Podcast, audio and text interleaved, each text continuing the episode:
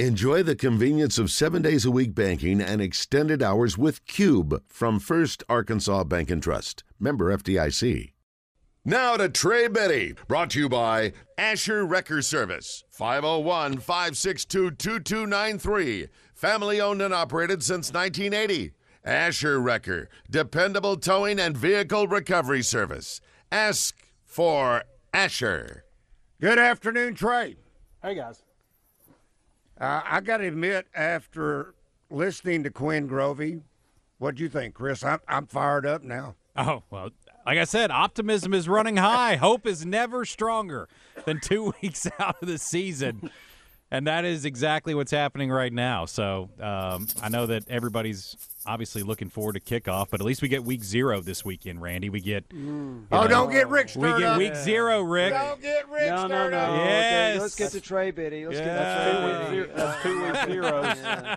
Enough of that stuff. since I've been on. There you go. There you go. Hey, no, get to Trey Biddy. We were laughing uh, talking with Quinn though, Trey, because your your natural reaction yesterday to the Jack Crowe story was just so pure and perfect. Quinn got a big kick out of it too, and you know, of course, he's got a lot of respect for Jack and working with him. But your your response of nope, nope, all Grovey was just was perfect. He, he greatly appreciated that. But no, I mean, yeah, Quinn going over the uh, projected some of the starters, and, and I thought it was interesting too. And Trey, you get to see this, and and Quinn was alluding to this.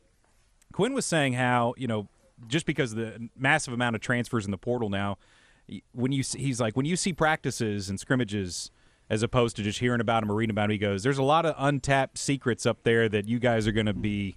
Um, you know, your eyes are going to be open to when the season starts. I mean, is that something you've kind of garnered from what you've seen? Is there's a lot of players that Razorback fans haven't seen that are going to have a big impact? Oh, sure. I mean, there's there's a lot of people, especially casual fans, uh, they're going to be going now. Who's that? Who's number 2 Who's number four? Who's nine? You know, I, I Mm-hmm. Who's absolutely think seven? Yeah, who's seven? Absolutely. Uh, and you know, I, I just think that, you know, my my hesitation with getting too optimistic about everything, and you know, I'm generally pretty optimistic, is just that I don't know what everybody else is cooking, and uh, you know, I've kind of been on repeat with that, but. I just know that rosters are different these days because of the ability to quickly add immediate depth and veteran veteran players through the transfer portal. What I do know is that Arkansas has done that. I mean, they got a good looking squad, uh, you know. And I've said before, you take this team and throw them against a schedule uh, and, and, and opponents from just four years ago. You know, they're they're going to come out pretty good. So. Uh, I'm anxious to say I think they have a chance to be really explosive on offense. Uh, you know, you got a guy that coming back. So much of, of everything boils down to who you have at quarterback. And Arkansas has got one of the best quarterbacks they've ever had. And KJ Jefferson has a chance to set a lot of records this year. And he's got a supporting cast. It's not like there's wow, there's this this glaring hole right here. If they just had if they just had this guy, you know. Um, and we'll see how the offensive line shapes up. Obviously, you have to have protection, but if you do have questions about the offensive line, it's probably better to have a guy that can run, you know. So uh, maybe that'll benefit them if, if there is some issues with the offensive line. What I know about the offensive line is basically they're not as good as the defensive line. I mean, the defensive line is just really, really loaded. And so, yeah, I mean, it It's- just feels it's like noticeable in this- practice. this week. Oh yeah, I mean, you you just well just looking at them going through drills. I mean, it's just you know 320 pounds, 320 pounds, 394 pounds, you know 351 pounds. It's just just one dude after another, and I've I've just never seen it like that before. So my, my question is, does everybody's defensive line look like this? I doubt it. I doubt it, but I know that everybody can can access the portal too. Trey, I do have a quick question for you from our live fan feedback. Um, this was asked to Quinn, but I think you, you can answer this too. Do you think Rocket or KJ could be a Heisman finalist this year based on you know their trajectory Yeah. what, and what's shaping up?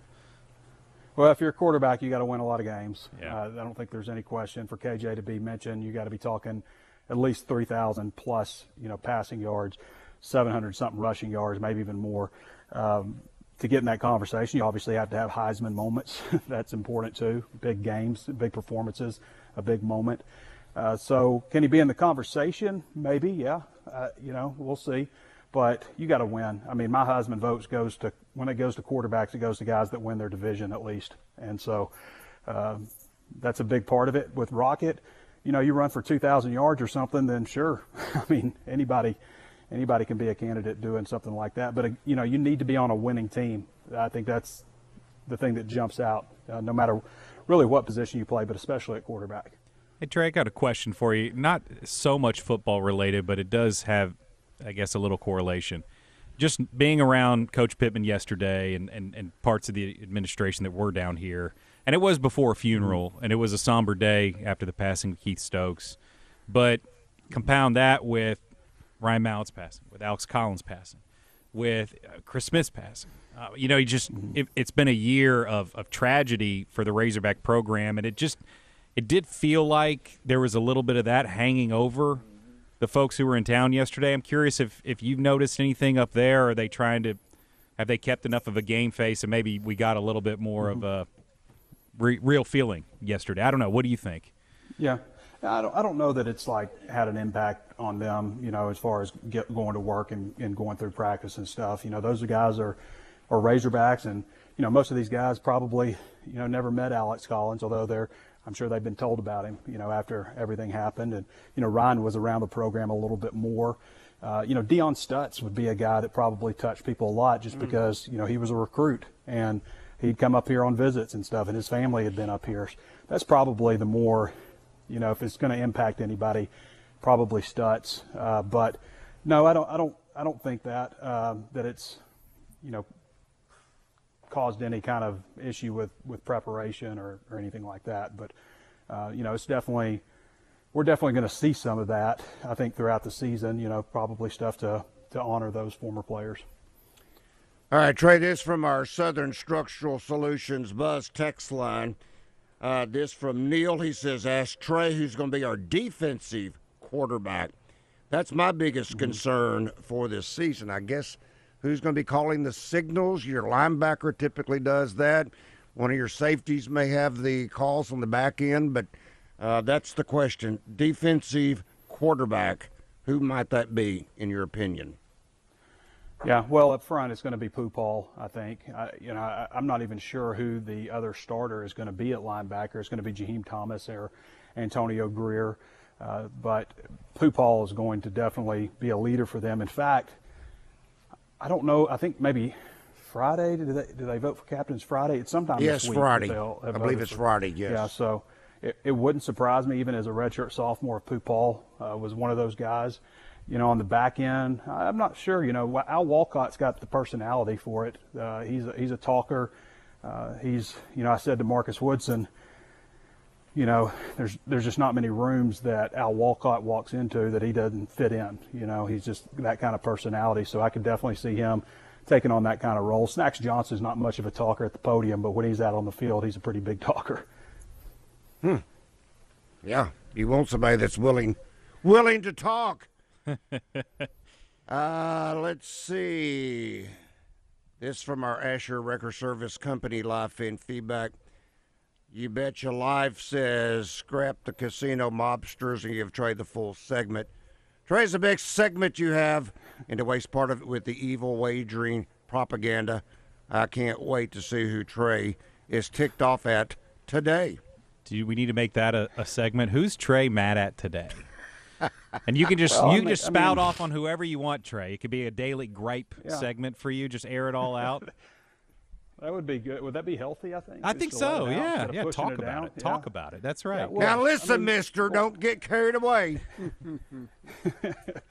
well, I will say that. Uh, hey, you guys got to pay the bills, and you know this is five o'clock. There's a lot of people that listen to this segment, and you got to have advertisers. You know, and that's a that's a good good group to to have advertising for you. So um, it's just part of it. You know.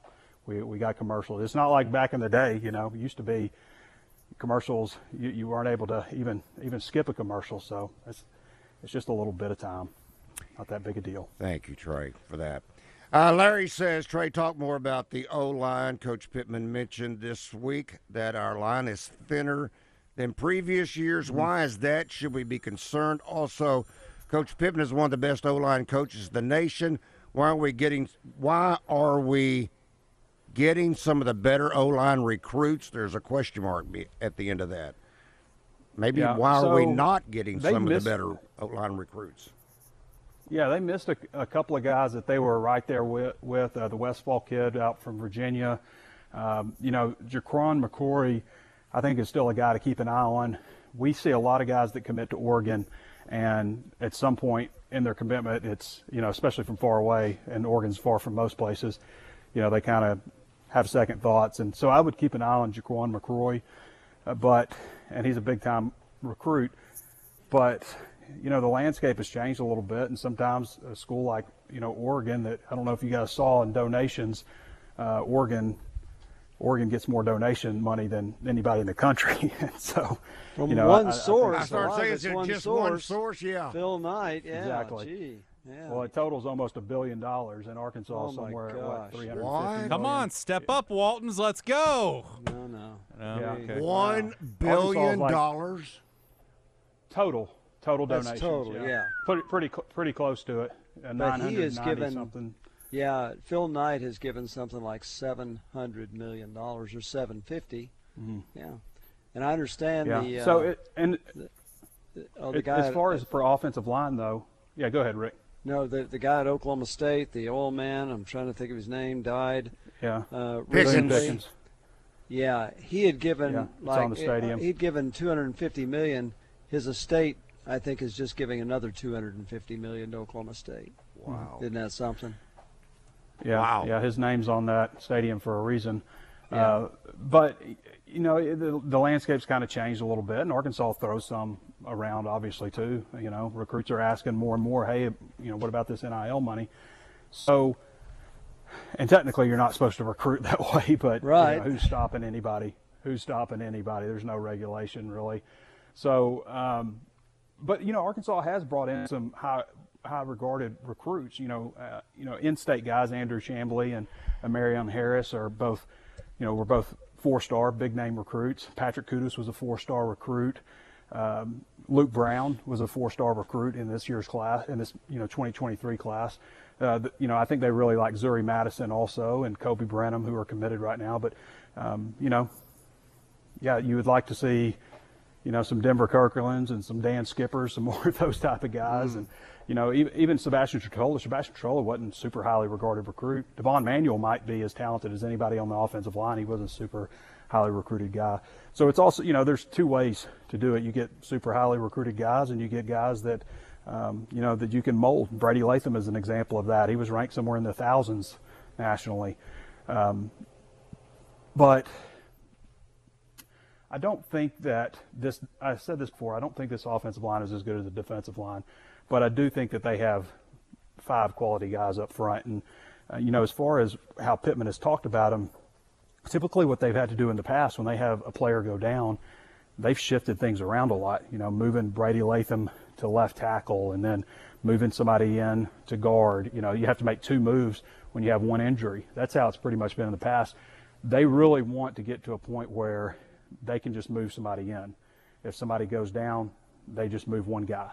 And instead of having to move two and shuffle things around, so that that may be why he's kind of talking that way. But um, you know they've got they've they've got some younger offensive linemen that are almost there. You know Andrew Chamblee I think has done some things that's really impressed him, but he still needs to cook a little bit longer.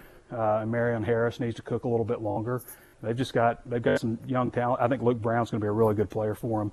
Uh, but yeah, I mean that's one of the things that made Pittman intriguing. I think is you know what can he do with Arkansas's offensive line? We saw what they did back in 2015. That was a really great, really good bunch and recruited extremely, extremely highly regarded players, one after another. It seemed so. Um, and we'll see how it shakes out when it's all said and done. But I would I would keep my eye on Jaquan McCrory still. All right, this from our Asher Wrecker Service Company live fan feedback. George says, Trey, on what basis do you see this defense being good enough to be competitive? This was the worst defense in the country last year.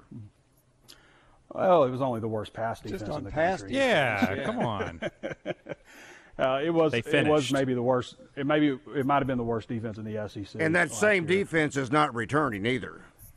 No, it's not. Um, they've they've got a better squad. They've got a better defense. I mean, even if they're even if they move up a quarter, you know, where they were, then um, you know, if the offense, you know, if the offense gets better, which I think the offense has a chance to be better in situations like short yardage where they really struggled last year, then I think the defense is going to be better overall. I just, I, I think the secondary is better. I think the defensive line's better.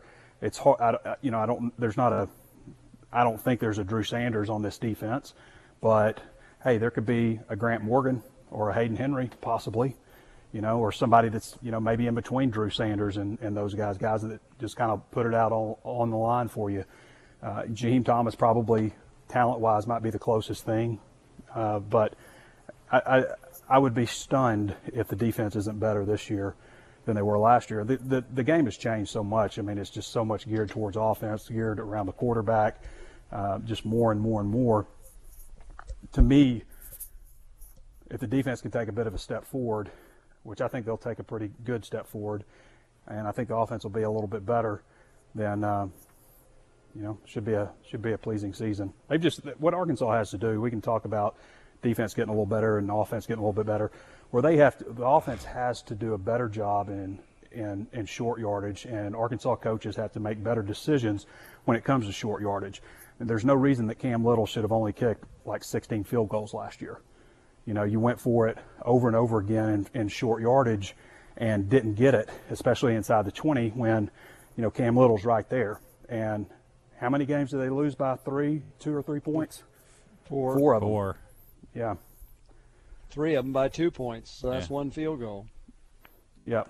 So sometimes make better decisions. I know what analytics say. I know, I know I get analytics, but do analytics tell you how big a momentum shift it is to drive it all the way down the field against somebody, get to the goal line, and come away with no points because you went for it because the analytics said to?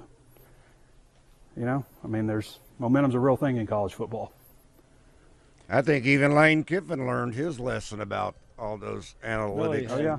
No, he going hasn't. for on Two- fourth He'll- down. Oh, he'll two still seasons. go for No, it. he has he hasn't learned his lesson. Uh, two No. two seasons ago, and and I get I get I understand the logic behind it. You know, going for it versus you know what the other team will do and and you know their percentage of scoring all that stuff. But remember a couple of years ago they like prime example marched all the way down the field against Alabama, Yeah. went for it and didn't Yeah, get it, and that's right. just sucked the momentum away.